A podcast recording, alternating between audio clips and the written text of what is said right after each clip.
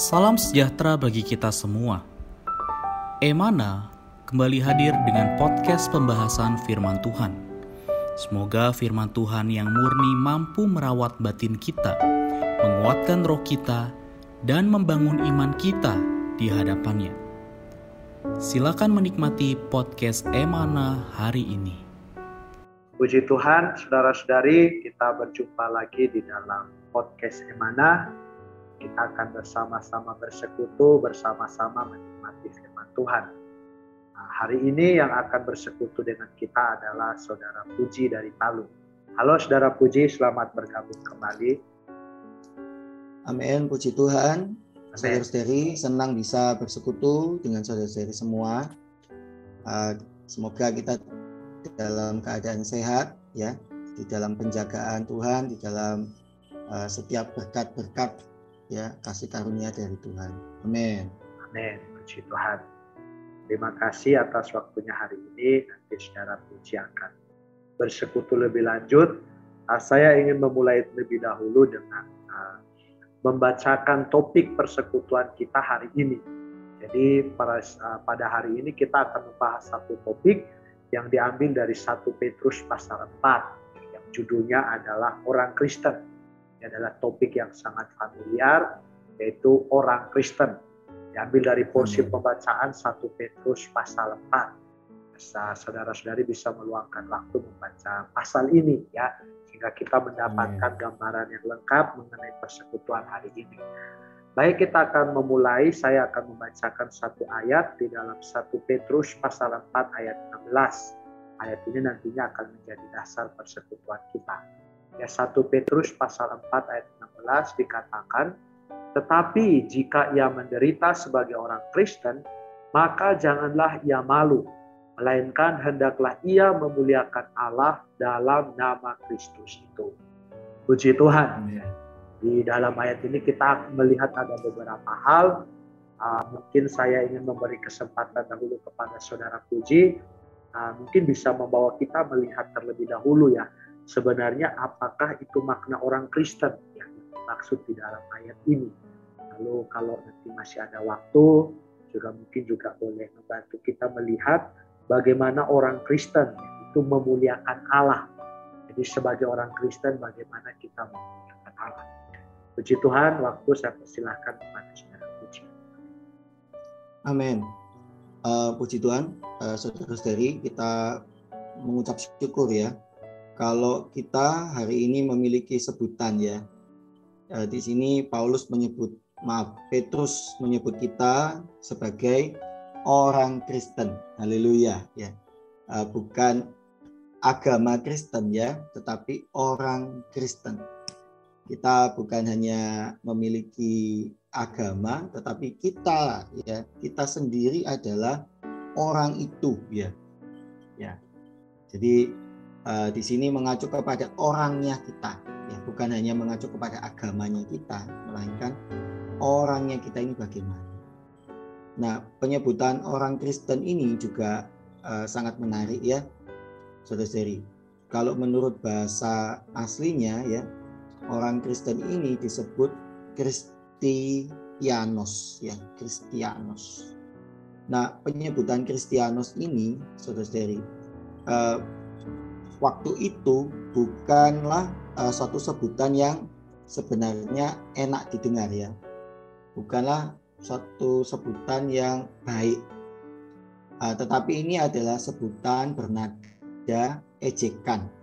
Ya, sebutan dengan nada ejekan yang artinya mengatai ya orang-orang Kristen itu sebagai budaknya ya sebagai budaknya uh, dari Kristus. Ya atau pengikut Kristus atau juga disebut bawahan Kristus. Ya karena dia ada ada kata ianos ya. Ianos itu adalah bawahan. Ya adalah budak adalah pengikut atau penyembah.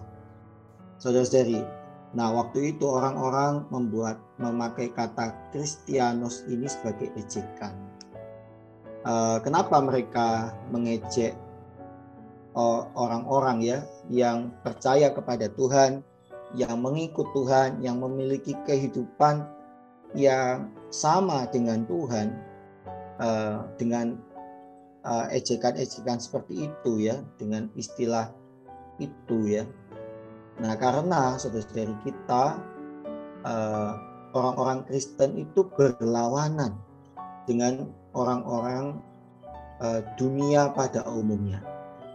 Nah, kalau kita mencermati saudara-saudari, kalau kita mencermati di pasal uh, eh, 4 kita melihat ya bahwa di pasal 4 ini uh, permulaan celaan ya per, permulaan ejekan itu kita bisa lihat dari pasal 4 ayat yang keempat ya dikatakan bahwa sebab itu mereka heran bahwa kamu tidak turut mencemplungkan diri bersama-sama mereka di dalam kubangan ketidaksenonohan yang sama dan mereka memfitnah kamu.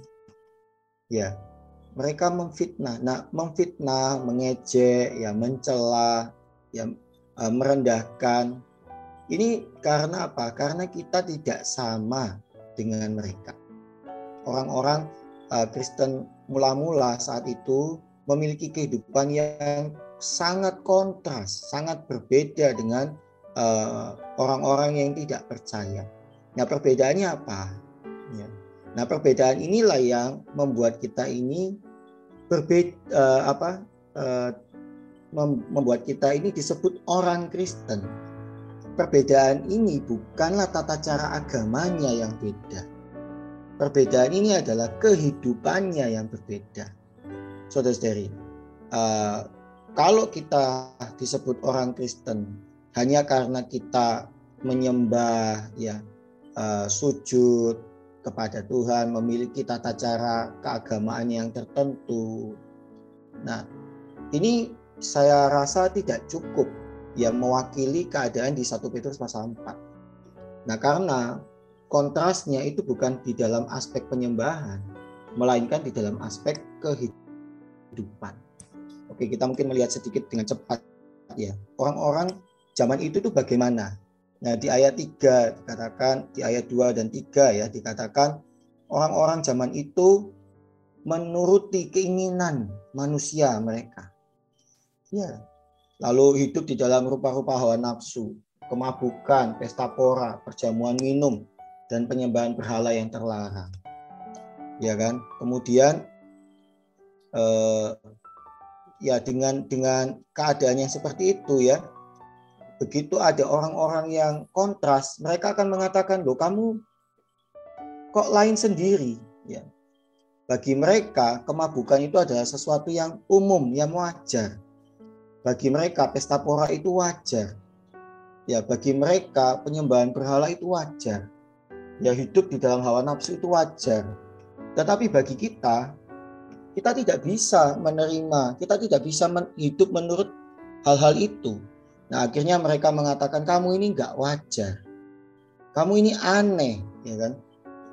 Ya, oh kamu ini sok suci, ya. Oh kamu mau beda sendiri ya, alim ya kamu ya, nggak mau sama-sama kita. Nah saudara-saudari, jadi yang membedakan kita dengan orang-orang yang tidak percaya bukan hanya penyembahan kita, ya, tetapi adalah kehidupan kita, saudara-saudari. Amin. Nah, di sini dikatakan juga dengan jelas ya bagaimana kehidupannya orang Kristen itu. Tentu saja harus berkebalikan ya. Tidak menuruti keinginan hawa nafsu manusia, tidak dalam uh, kemabukan, tidak dalam pesta pora, tidak dalam perjamuan minum, tidak di dalam penyembahan berhala. Lalu di ayat yang ketujuh, penghidupan orang Kristen itu tenang, sehingga dia bisa berdoa. Kemudian mengasihi dengan sungguh-sungguh seorang akan yang lain. Ya, lalu memberi tumpangan di ayat yang ke-9, melayani uh, di ayat yang ke-10 ya. Kemudian uh, berbicara di dalam pembicaraan kita itu menyampaikan firman Allah. Amin. Nah, saudara-saudari, maka ketika kita memiliki hidup yang kontras dengan orang-orang kebanyakan ya pada hari ini yang sangat duniawi yang sangat penuh dengan hawa nafsu, kalau mereka mencela kita tidak apa-apa, saudara-saudari. Kalau mereka mencela kita, Tuhan mengatakan itu adalah sebagai penyucian bagi kita. Adalah kita mengalami penderitaan api penyucian yang saat ini, ya, yang sekarang ini.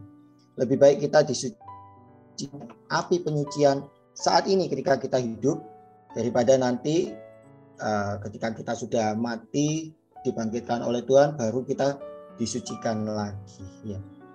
Haleluya. Tidak apa-apa saudara-saudari kita dianiaya karena kita melakukan hal-hal yang benar. Karena Kristus sendiri juga uh, sebagai teladan kita juga telah dianiaya karena hal-hal yang benar, karena kebenaran. Karena itu kita tidak perlu malu ya kalau kita diejek, kita dicela karena kita berbeda, kehidupan kita kudus, ya kita tidak sama dengan kehidupan orang-orang dunia, maka kita justru merasa mulia, ya. Uh, kehidupan yang mulia itu artinya adalah kehidupan yang mengekspresikan Allah, ya, yang menampilkan Allah, bukan hanya di dalam penyembahan, tetapi bahkan di dalam kehidupan kita sehari-hari. Terima kasih. Amin. Puji Tuhan. Terima kasih saudara Puji untuk penjelasannya. Uh, saya rasa sangat jelas ya saudara-saudari mengenai makna menjadi orang Kristen ini. Ya. Nah, kalau saya boleh menyimpulkan, ya tadi dikatakan bahwa pada zaman dahulu sebutan orang Kristen ini sebenarnya adalah satu bentuk ejekan. Ya. Tetapi hari ini istilah orang Kristen itu harusnya mengandung satu makna yang positif. Ya itu bagi kita orang Kristen itu adalah manusia milik Kristus. Bukan hanya milik Kristus, tetapi mereka juga adalah orang yang bersatu dengan Kristus. Yang bersatu di dalam dengan dia di dalam hayat dan sifatnya. Lalu mereka juga hidup oleh dia dan yang paling penting adalah memperhidupkan dia dalam kehidupan sehari-hari. Tadi saudara Puji mengatakan bahwa ini bukan masalah tata cara, bukan masalah penyembahan, tetapi ini juga adalah satu jenis penghidupan. Jadi orang Kristen itu dikenali bukan dari tata caranya, bukan dari uh, agamanya, tetapi harusnya dikenali dari kehidupannya. Puji Tuhan, Amen. semoga kita hari ini ya menjadi orang Kristen yang demikian ya. Bukan orang Kristen di dalam sebutan saja, tetapi di atas diri kita ada satu ekspresi. Yang orang melihat kita, orang tahu bahwa kita adalah orang Kristen karena kita memiliki ekspresi tertentu. Puji Tuhan, uh, untuk menutup persekutuan kita hari ini, saya minta saudara puji boleh menutup di dalam doa. Amin. Amin. Puji Tuhan. Mari kita berdoa, saudara Tuhan Yesus, terima kasih Tuhan. Tuhan, kami menjadi pengikutmu.